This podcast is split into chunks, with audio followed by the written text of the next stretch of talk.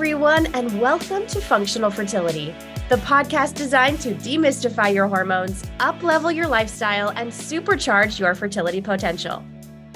The amazing thing about exercise is that it can improve insulin sensitivity for up to 16 hours post just a single bout of exercise, which is incredible, right? Again, we want to think about setting a woman up for success in her pregnancy. And we're thinking about insulin sensitivity, blood sugar regulation, hopefully preventing gestational diabetes as well. I'm your host, Dr. Kalea Wattles, and today we're talking about mindful movement as we prepare for pregnancy and postpartum. This is a fun topic, so it's only fitting that we have a super fun guest. Let me introduce you to my treasured friend and colleague, Samantha Minns. Samantha is a certified nutrition specialist and certified pre and postnatal coach. Sam currently teaches Zumba and Pilates class weekly, can confirm it's super fun. She worked as a personal trainer for over 10 years and received continuing education in fitness, nutrition, pre and postnatal fitness, and exercise progression for individuals of all fitness levels. Sam's passion is in educating others on the power of both food and movement to help them feel their absolute best. I've really been looking forward to this. Welcome to the show, Sam. Thank you so much for having me. This is, oh my gosh, such a treat. So thank you for having me.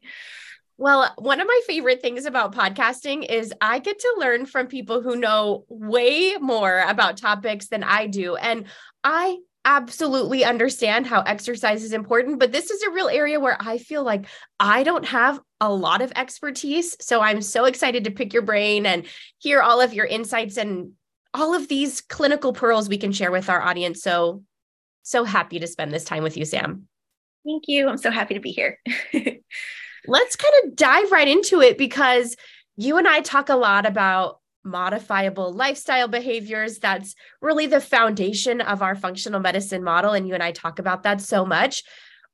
Exercise has benefits across multiple body systems. And I think when we look at how we make sustainable behavior change, we know that really connecting and anchoring into the why can be the game changer in helping us to move those behavior changes forward. So, can you kind of give us a little bit of an intro about how regularly moving our body can be beneficial to us as we prepare for pregnancy?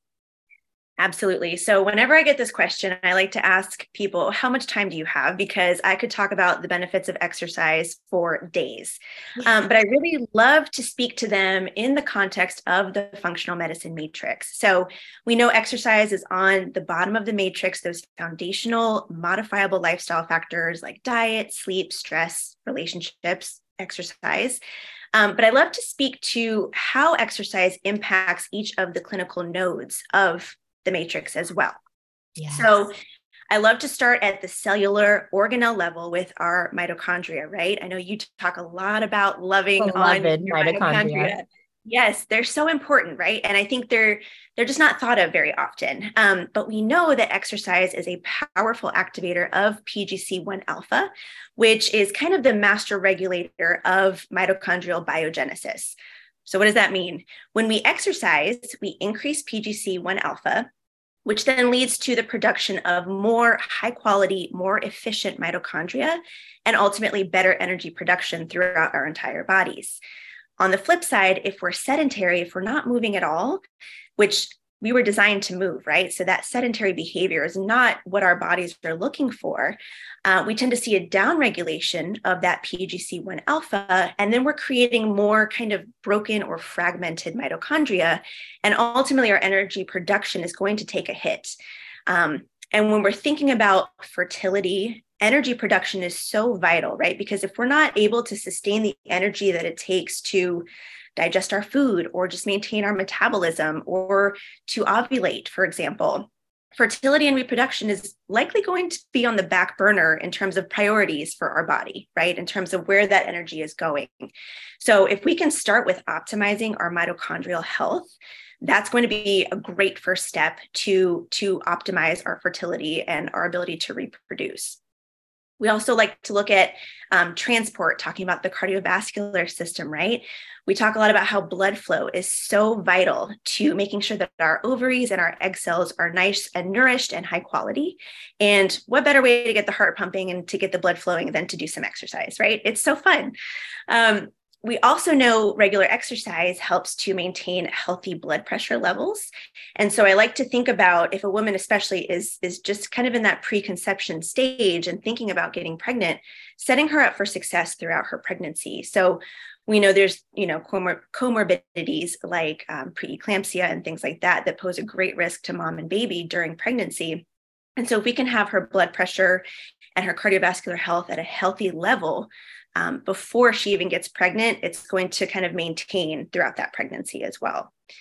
I love to also talk about biotransformation and elimination. Again, what better way to sweat than to get a good workout, right? We know we can sit in a sauna, which is marvelous, um, but exercise is just another great way to help support those detoxification pathways within the body. And exercise also benefits the lymphatic system, which we know is huge in terms of ridding the body of those toxic waste products that we don't need to have anymore. Um, in terms of communication, so thinking about hormones, the amazing thing about exercise is that it can improve insulin sensitivity for up to 16 hours post just a single bout of exercise, which is incredible, right? Again, we want to think about setting a woman up for success in her pregnancy and we're thinking about insulin sensitivity, blood sugar regulation, hopefully preventing gestational diabetes as well, just making sure she's got nice, stable blood sugar, good insulin sensitivity throughout her pregnancy. Assimilation, one of my favorites, talking about gut health, right? Um, exercise is very powerful for our gut microbiome as well. Not only can it improve the diversity of our microflora, it can also increase the amount of beneficial and commensal bacteria within the gut microbiome. Now, we know that many of our neurotransmitters are produced within the gut.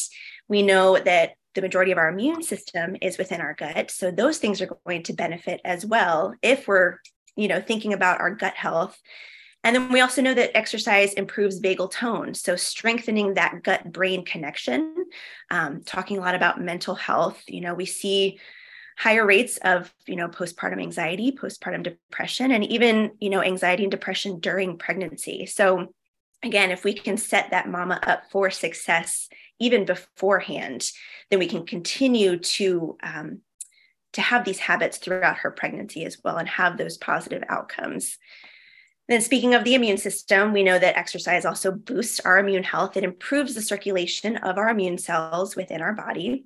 And it's kind of like I like to think of it as little training for our the little soldiers that are in our bodies. They're just constantly looking out for us 24/7. And so getting that exercise with our bodies just helps them to be stronger and to better detect any kind of invaders that come into our systems. And then last but not least, structural integrity. Um, so I know there's a big um, kind of influx of longevity talk in you know the functional medicine realm right now and rightly so because we want to make sure that we're optimizing our health as we age so that we're not just kind of steadily deteriorating as we get older and muscle is one of the most important things to focus on in terms of longevity.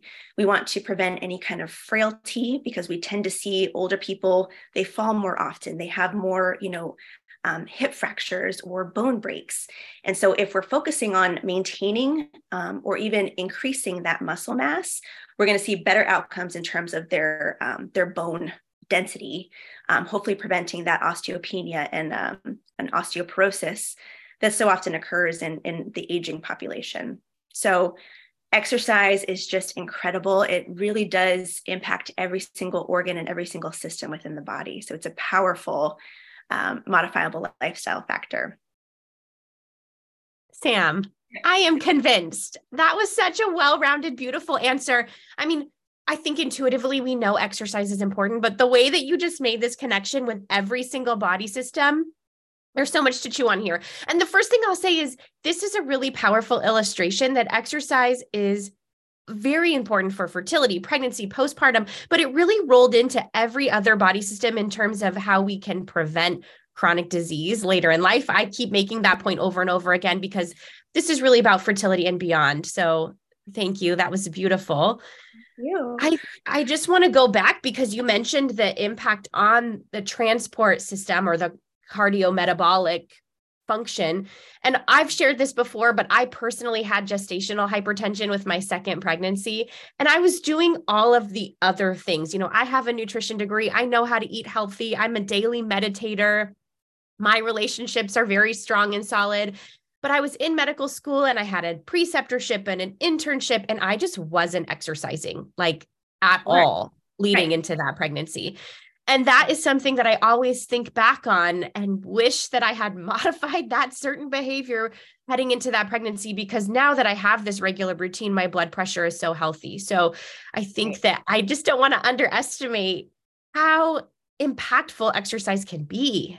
Absolutely. And I think a big part of that too and i know i've been there where i have this all or nothing thinking right? Where i'm either going to do super high intensity you know sweating intensely for two hours at the gym or it's nothing at all. And one of my biggest goals is to make sure that exercise is approachable and achievable for everybody. And even if you split your workout into instead of one 30 minute session per day doing three 10 minute sessions some studies are actually finding that that may be more beneficial in terms of our metabolic health and all of the benefits that I mentioned previously. Um, so, if we can find ways to work it into our daily life, I think that's where we're going to see the most benefit and we're going to feel successful because ultimately, if we're not able to maintain it, what's the point, right? Yeah, yeah. I am really into this this concept of the hot mom walk Yes. And just going on, you know, shorter walks throughout your day. That's something that's so approachable and realistic. And also, I think there's such benefit of getting outside and putting your feet on the ground and breathing fresh air and getting sunlight and all of that good stuff. 100%. If you are able to exercise outside, the benefits are twofold. You're going to get that vitamin D, you're going to breathe in that fresh air. You know, we were meant to move and we were meant to be outside.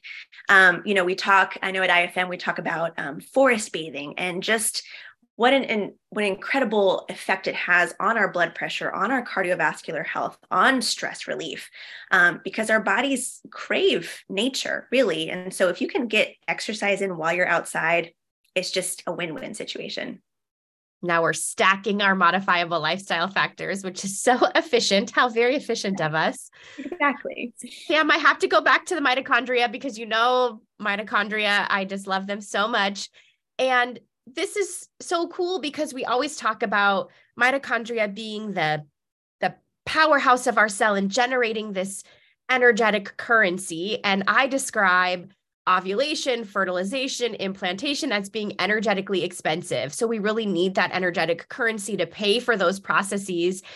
And we talk all the time about having adequate antioxidants and even cold exposure but exercise is so helpful for our mitochondria, like you said. And it's right there. And please, I uh, correct me if I'm not understanding this, but it seems like just pretty moderate intensity exercise. It doesn't have to be all out high intensity interval training to get the benefit to our mitochondria. 100%. So there is, um, you know, the idea that HIIT training, high intensity interval training is great for our mitochondria, but not everyone is there yet in terms of their level of fitness. That can be very high intensity. It can be very high impact. And so I like to make sure that I'm meeting, you know, the client or the patient where they are and making sure that they can get what they need. So I always like to say it's never too late to start, and a little bit is better than nothing, right? So, again, you don't have to go all out for two hours to see the benefits. Walking, for an, an example, so many people underestimate the power of walking, but even just one bout of walking can, you know, improve brain health in terms of increasing your brain-derived neurotrophic uh, factor, which helps to prevent those neurodegenerative diseases as we age. Um, and so we tend to underestimate that lower intensity level of exercise, but it is so incredibly valuable and it is definitely better than than doing nothing. Yeah.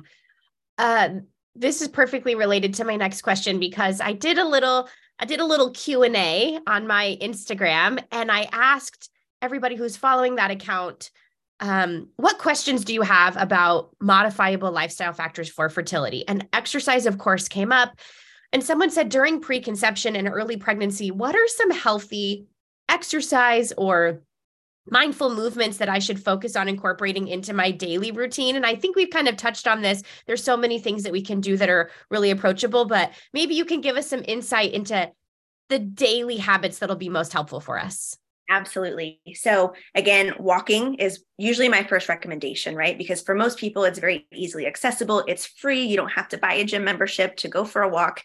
Um, and again, you're going to get outside, which just gives you double the benefits, right? And light walking is really it's safe for every stage of you know preconception through pregnancy and even postpartum as well. Um, so it's just something that you can take with you throughout that entire process of your fertility and conception. Um, I also like to talk about matching our movement to our cycle. So, the different phases of our cycle. It's just, I think it's so important to honor those hormone fluctuations and not yeah. push our bodies when they're not equipped to be pushed.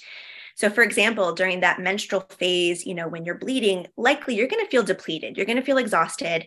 And so, I like to recommend focusing on some restorative, um, you know, light stretching, maybe some mobility, light walking again, um, and maybe even um, some gentle yoga, things like that can be a great way to keep yourself moving, but you're not again pushing yourself past your your capacity or your limits at that point in your cycle as we move into the follicular phase, you can up the intensity a little bit. Your, your hormones are still kind of recouping. Um, and so you can include maybe some hiking, some, some more moderate intensity walks, maybe even some light jogging or running.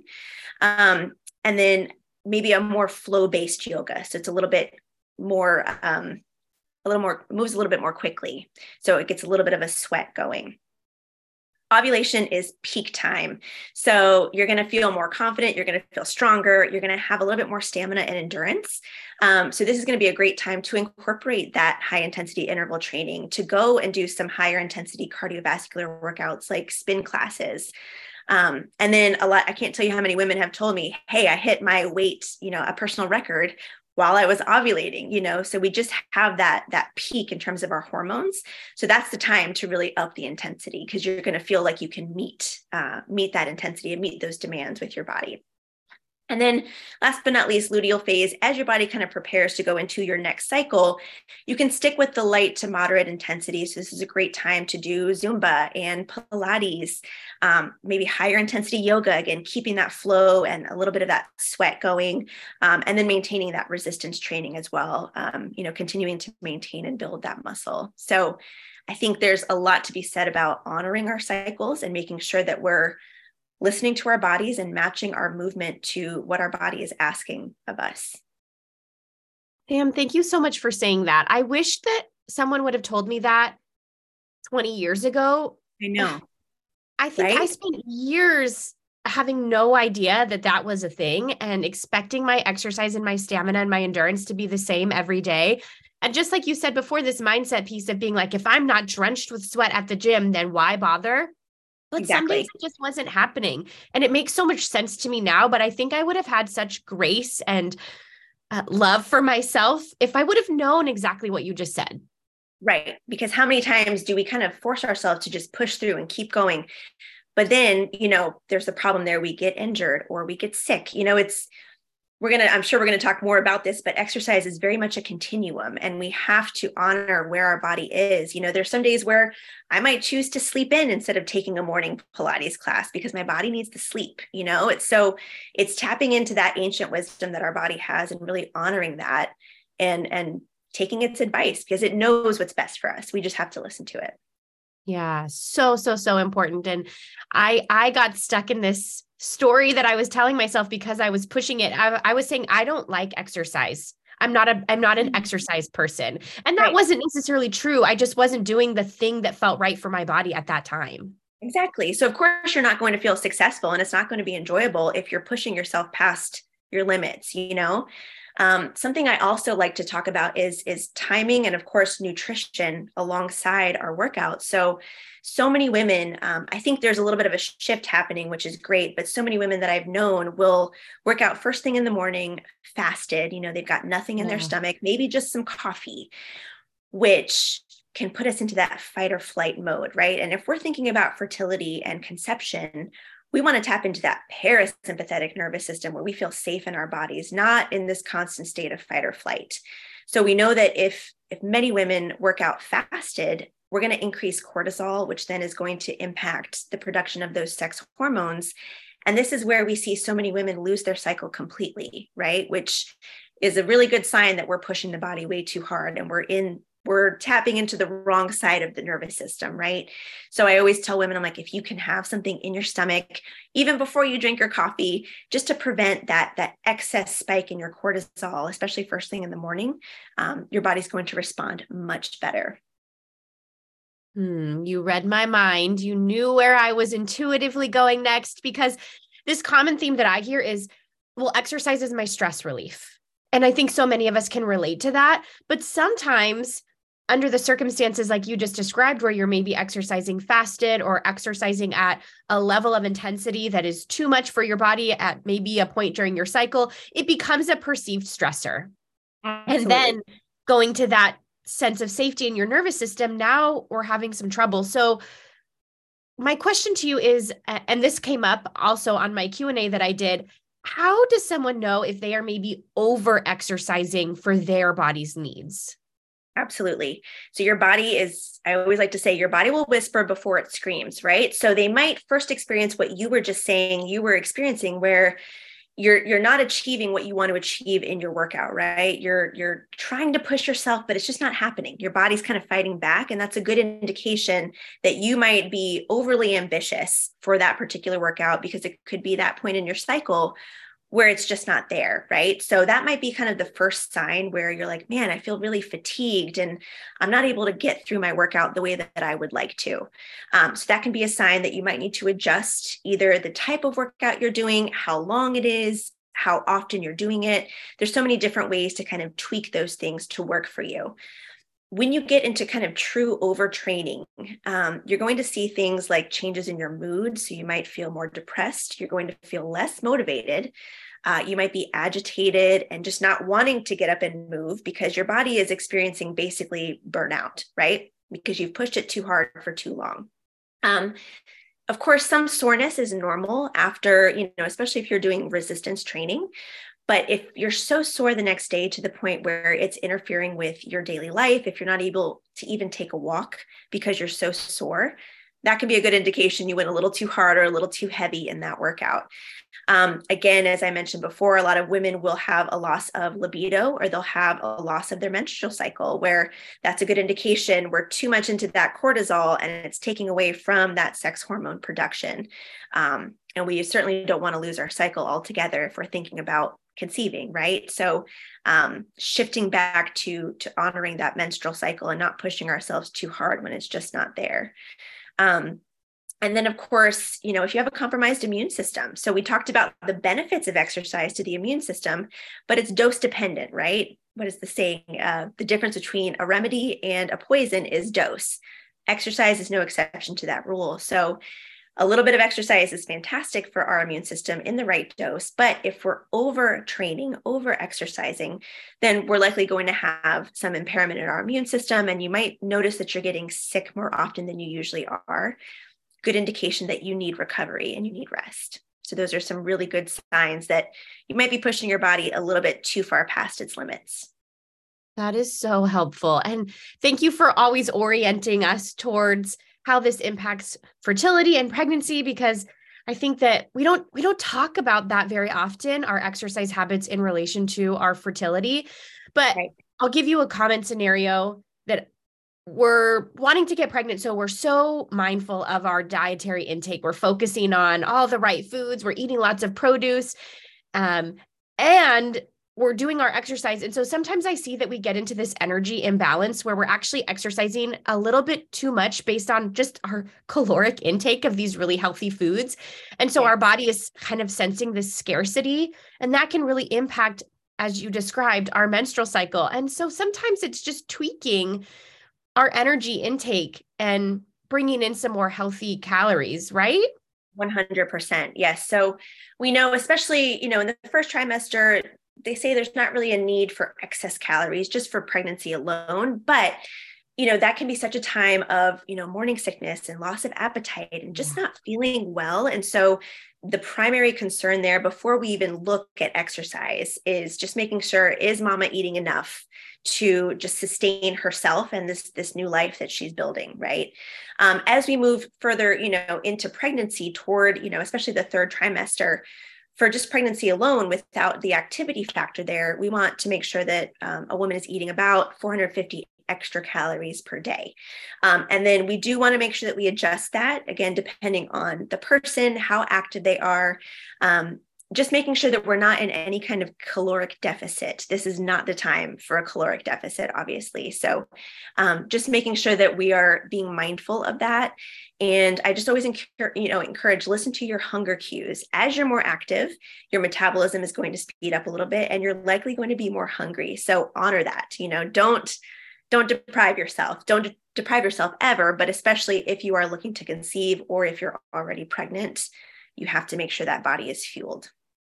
Yeah. The midwife who delivered my first daughter said, We really have to start from a place of fullness. And there's this whole mantra about, I have enough to give to another. Right. Right. So I think that applies in so many areas, but energy is certainly one of them. Right. And it's making sure again that you feel you feel safe in your body and your body knows, okay, now I can prioritize fertility and reproduction, right? Because if it doesn't have enough energy to maintain digestion or the other things that just keep us alive on a daily basis, as I mentioned before, these other things are going to go to the back burner. Right. Well, Sam, I know that when I was pregnant, I was really motivated to do whatever I needed to do to make labor more easy, more smooth. I was looking ahead at that event and just whatever I could do. Do you have some recommendations for us on what types of exercise or movement that we might do to help us get ready for the marathon that is childbirth? It's incredible. Yes, absolutely. So, as I keep saying, walking. So, studies have shown that any kind of physical activity throughout pregnancy as long as it's consistent and regular and again we're not pushing past that that capacity um, can help to make labor quote unquote easier. I don't think there's any such thing as easy labor per se right? You're still giving birth to a human.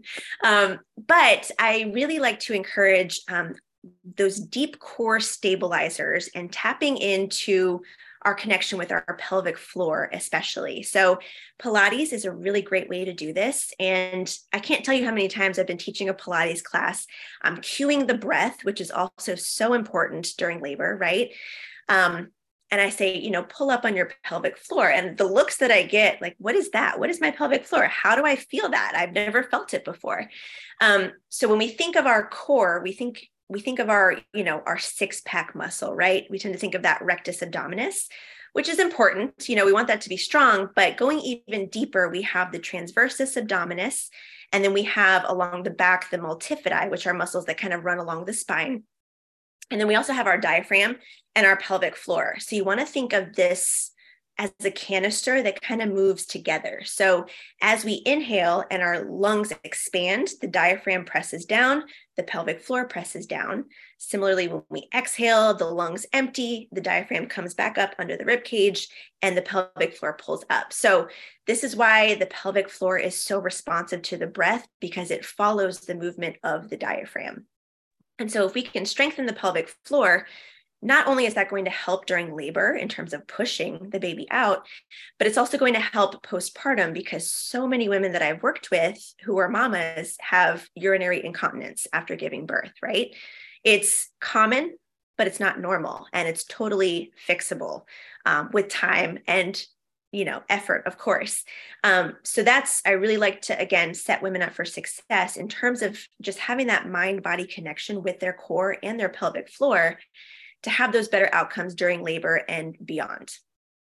Mm, how much you want to bet? Everyone who just listened is like contracting their pelvic floor muscles right now, just getting a feel for it. Yes, that's absolutely. super helpful. Sam, you talked about Pilates, and I I love Pilates, but this is something that comes up.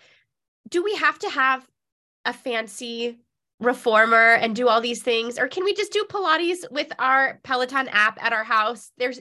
Can you talk us through? Is that still beneficial? Thank no, and thank you for bringing that up because again, one of one of my biggest goals is to make fitness accessible, right? Mm-hmm. And you know, a lot of times based on price, you know, Pilates is not cheap. Um, especially if you have like private sessions and things like that. So we want to make sure that this is accessible for everybody. And you definitely don't have to have any fancy equipment at home. You don't have to have a reformer by any means. You can just lay on, you know, if you have a yoga mat at home, you can certainly YouTube. Um, there's tons of videos out there that talk about pelvic floor activation, deep core stabilizer activation. Um, and then using that you know once you have that foundation to incorporate that into those pilates movements and kind of increasing your load as you progress and things like that. So you definitely don't need to have you know a super fancy uh, membership or equipment to to start working on these things at home. Yeah well after after i had my first daughter, I had such tailbone pain because my hips just weren't very strong. And looking back, I think Pilates would have helped me so much to prevent that strain and pain on my low back. It's it's incredible. Just for most people, it's a new way of moving, myself included, when I started getting really serious with the practice, because it is focusing on those little muscles that we tend to forget about. And the connection with the breath is also just so, so huge and so vital um, and you you just see different results you know you you see decreased inflammation and your body just starts to transform it's pretty incredible I can see how even just the connection to the breath would be helpful for labor. Yes. You know, even aside from all of the other benefits, that's such a major skill. Right. Because again, how many of us, myself included, tend to be mouth breathers? And then we're increasing again cortisol and we're in that flight, fight or flight mode. Um, so if we can tap into the breath and breathe properly, it's just going to help tap into that parasympathetic nervous system, reduce that inflammation. Um, and I just feel like it really connects us to our bodies too. We're more in tune with our bodies when we tune into the breath. We can really be more present. Absolutely as we're talking about exercise during pregnancy, another question came in from a functional fertility listener, and I think it's a good one. They mm-hmm. asked how much lower pelvic pressure is okay or normal after workouts during pregnancy. I definitely experienced this too, so would love to hear your thoughts on this one. Yes, absolutely. So a little bit is normal. It is perfectly normal, very common, especially just as all of your muscles are kind of stretched, everything becomes hypermobile during pregnancy, right? To allow for that movement of the baby through the birth canal. Um, so a little bit is normal. Now, when I say a little bit, that might be subjective, you know, depending upon the person, but you want to make sure that it does resolve within about 30 minutes to an hour post exercise. Um, a red flag might be if it continues to worsen throughout the day after you've done your workout, whether it's a walk or anything else. Um, if there is bleeding that accompanies that, any kind of GI upset like diarrhea, vomiting, nausea, things like that, those symptoms accompanying that pelvic pressure um, or even that pelvic cramping, those can be red flags that you probably need to stop what you're doing and, and consult with your doctor or go see your doctor just to make sure everything is is good with baby. That's really comforting because I think especially as baby gets bigger, it's so hard to remain active and not have a little bit of that pressure. Absolutely. So knowing that we can expect a little, it should resolve quickly, that is so reassuring. Yes. And especially too, something that we think about, I know in Pilates and in, you know, the um, pre and postnatal fitness coach realm is making sure that we're not inducing too much intra abdominal pressure during the workouts. So let's say you're in a, in a Pilates class and we want you to do a plank we might steer away from that with a pregnant person, especially um, if they're at 20 weeks or beyond. Um, that's when we really want to be mindful of that intra abdominal pressure. So instead, we might modify that to a quadruped position where you're on your hands and your knees. You can do a little bit of bird dog where you're extending one arm in front and the opposite leg in the back. So you're still tapping into those deep core stabilizers and you're still getting that essential uh, you know, the essence of the plank exercise, but it's going to be much less intra abdominal pressure, which can then often lead to some of that pelvic pressure and cramping. So, um, making sure that we have those modifications handy if that is something that our client is is experiencing you just made me kind of think maybe even just an important takeaway from our talk today is just letting people know that pre and postnatal fitness coaches exist to help you make these modifications and help you do your fitness routine safely and effectively. I mean that I I'm learning about that right now just how important it is to kind of be specific and precise. Absolutely. And I cannot tell you, as I was going through my certification program, how many times they they emphasize the importance of of networking right? We talk so much in functional medicine about um, the patient really feeling like they have a team of people rooting them on and and finding the root cause of things for them right? And this is no different. So they really encouraged you know if you are a pre and postnatal coach network with um, you know physical therapists who specialize in pelvic health, right? Because so many women don't even tap into that. You know, they don't even go to that physical therapy um, to help with their, you know, urinary incontinence and things like that after giving birth. So um, it's nice to kind of have that that team behind you that can consult and modify things as needed because obviously it's outside of our scope as coaches to diagnose um, but we can certainly work together with, uh, you know, a pelvic health physical therapist to make sure that you have the best outcomes possible. The collaborative care team, the dream team. Amen to that. yes. You mentioned pelvic health. So now I'm going to transition us into the postpartum era where our pelvic health becomes somewhat of a a thing that we want to yes. pay attention to. I can definitely relate to that after baby's here, I think we all reconnect to movement at our own pace. It looks different for all of us. But one question I received from another functional fertility listener is Is there some recommended cadence or exercise progression that you might recommend postpartum? Do we need to move? You know, maybe we do breathing exercises and that moves to walking and then light weights, or just would love to hear your thoughts on that.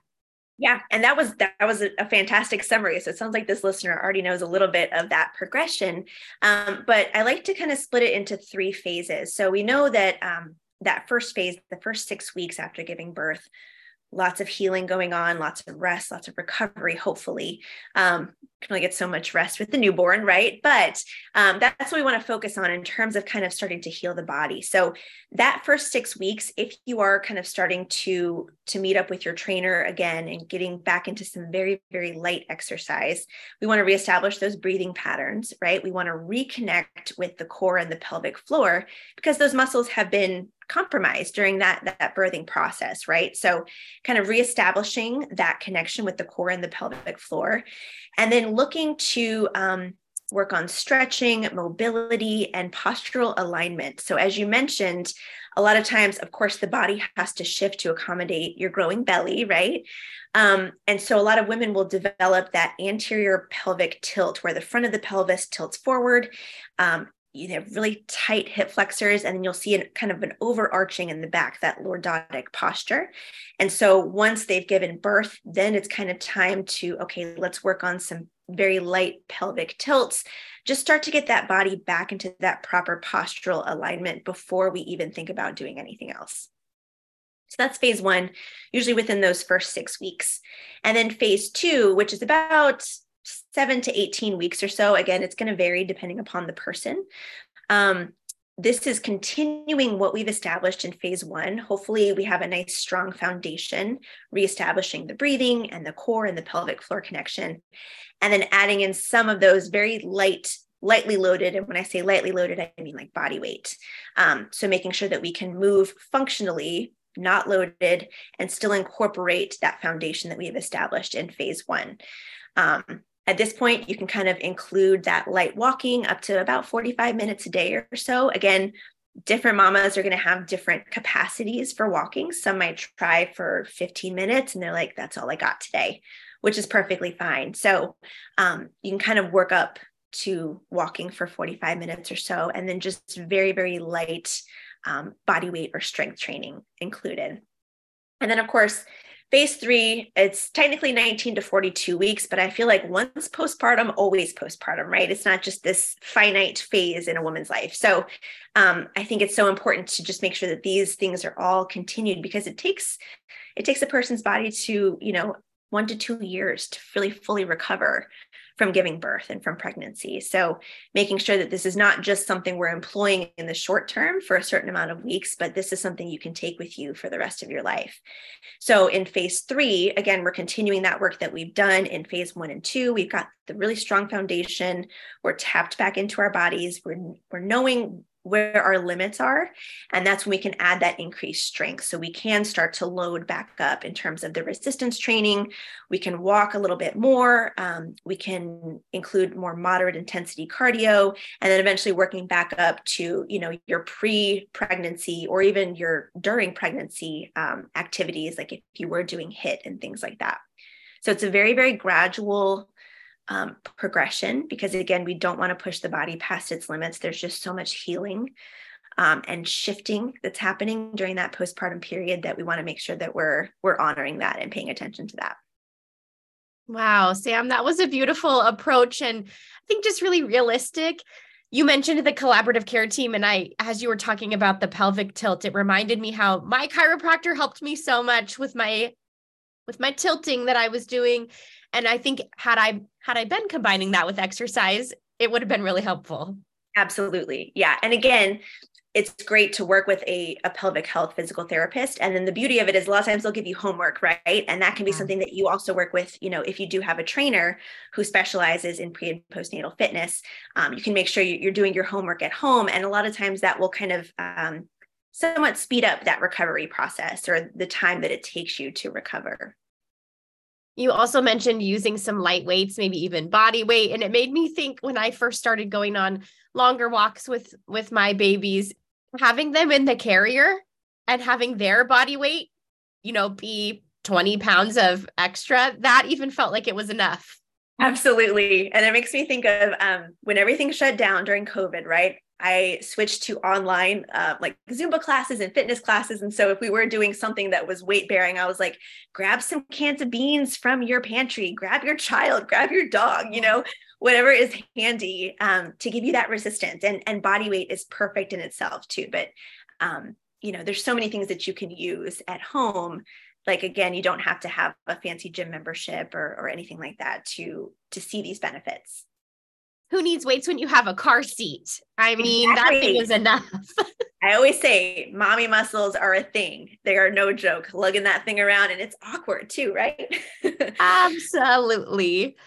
Yes. Sam, you talked a little bit about those deep abdominal muscles. And so this is the perfect time for me to talk about diastasis recti, which is this separation in those large abdominal muscle groups.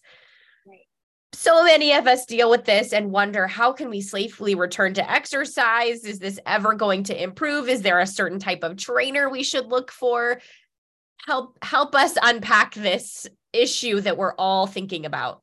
Absolutely. So, diastasis recti is a very we talked about how, you know, urinary incontinence is common, but it's not normal. Diastasis recti is common and it is normal, right? Your body has to shift in order to accommodate the growing baby. So it's a very common, very normal, um, you know, side effect of growing a human. Now, it's interesting because the the school of thought used to be around making sure that we're closing that gap between the muscles, right? But now it's shifted a little bit um, to really focusing on increasing tension when you kind of poke between those muscles. So, a good indication, and this is so important to know when to refer out, especially as a coach, right? If uh, if the gap is wider than two fingers, um, if it's deeper than one centimeter and if when you kind of poke in it's very squishy and there's not much tension there kind of in that that lower abdominal layer um, that's a good indication to refer somebody to a pelvic health uh, physical therapist um, because that's going to be a little bit more of a severe case. Um, that may just take a little bit more time um, more intense um, work to to come back together and to heal However, if it's if it's less than two inches in, in width, if it's less than a centimeter deep, and if you can feel some tension when you kind of poke into that, that gap, then that can be addressed with a pre and postnatal coach. Um, so you do want to look for somebody who has at least some kind of training in pre and postnatal fitness or a certification. Um, and again, you can have that collaborative care team if you are already seeing a physical therapist your coach can just kind of help to continue that work. Um, so it's very similar to um, what we talked about in terms of those phases of, of postnatal fitness. Um, we want to make sure that we are helping to create tension within that gap. So we're going to start with some isolated core contractions, right? So you're not going to see much movement in the body. You're just going to focus on that mind core connection, those isolated contractions. Um, we're not going to add any kind of load, no weight bearing activities here. Um, and then you're also going to have very like controlled, slow movements matching that movement with the breath, because remember, everything kind of moves as a canister with that, um, with that core.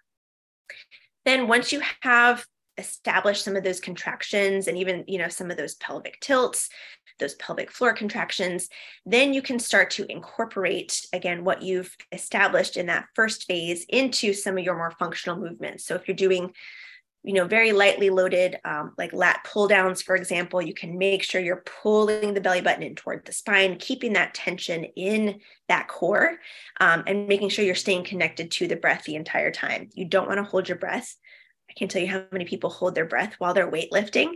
And that can really it kind of increase that that bulging, right? If you're not connecting with the breath properly.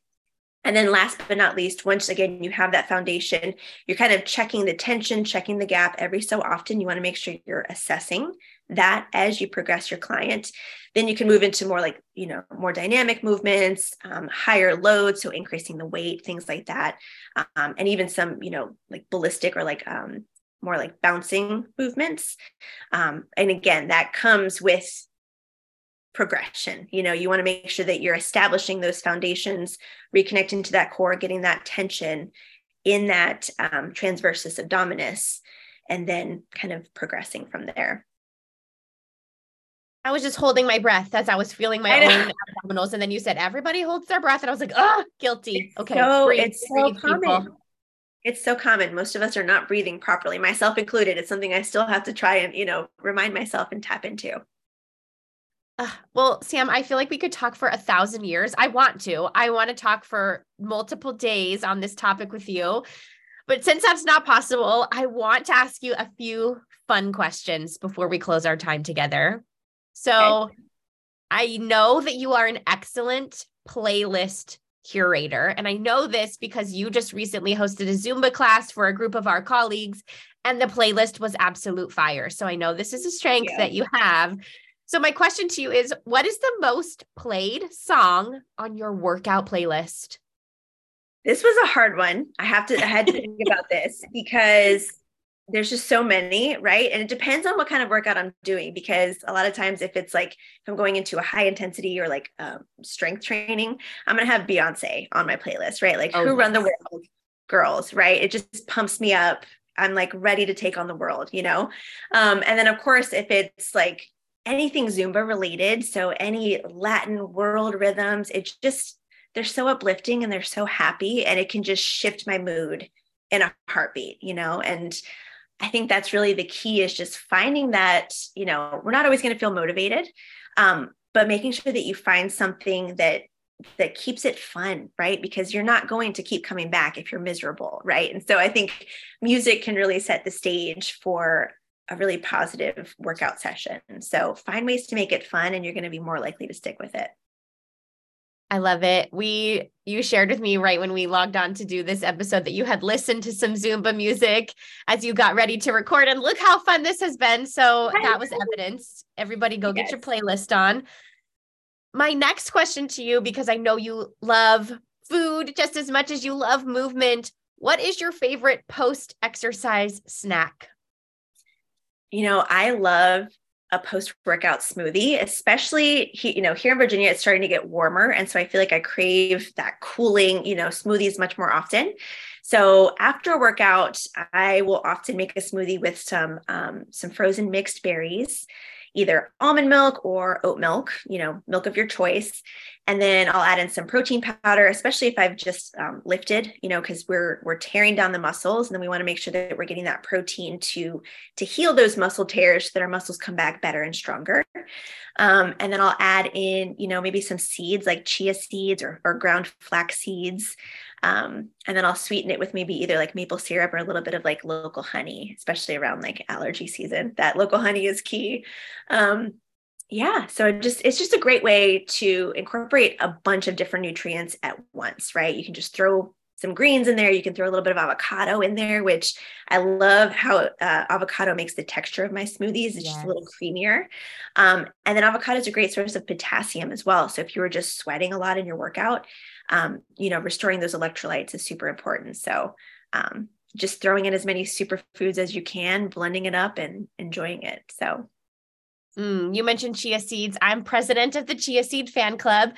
You on your Instagram recently just posted a chia pudding recipe. So everybody go check that out because it is so delicious. I love chia pudding. It's so good. Sam, thank you so much for being with us today. You've shared so many just really approachable insights. And I just so mm-hmm. appreciate your time. It's always fun to chat with you. This was such a treat. Thank you so much for having me such a joy. To our listeners, thank you so much for choosing to spend time with us. And to my amazing producer, Paola Martini, just much love to this whole group. We'll see you later, everyone. Did you love this episode and want to hear more? Head over to drkaleawattles.com slash podcast where you can find more episodes on all things fertility.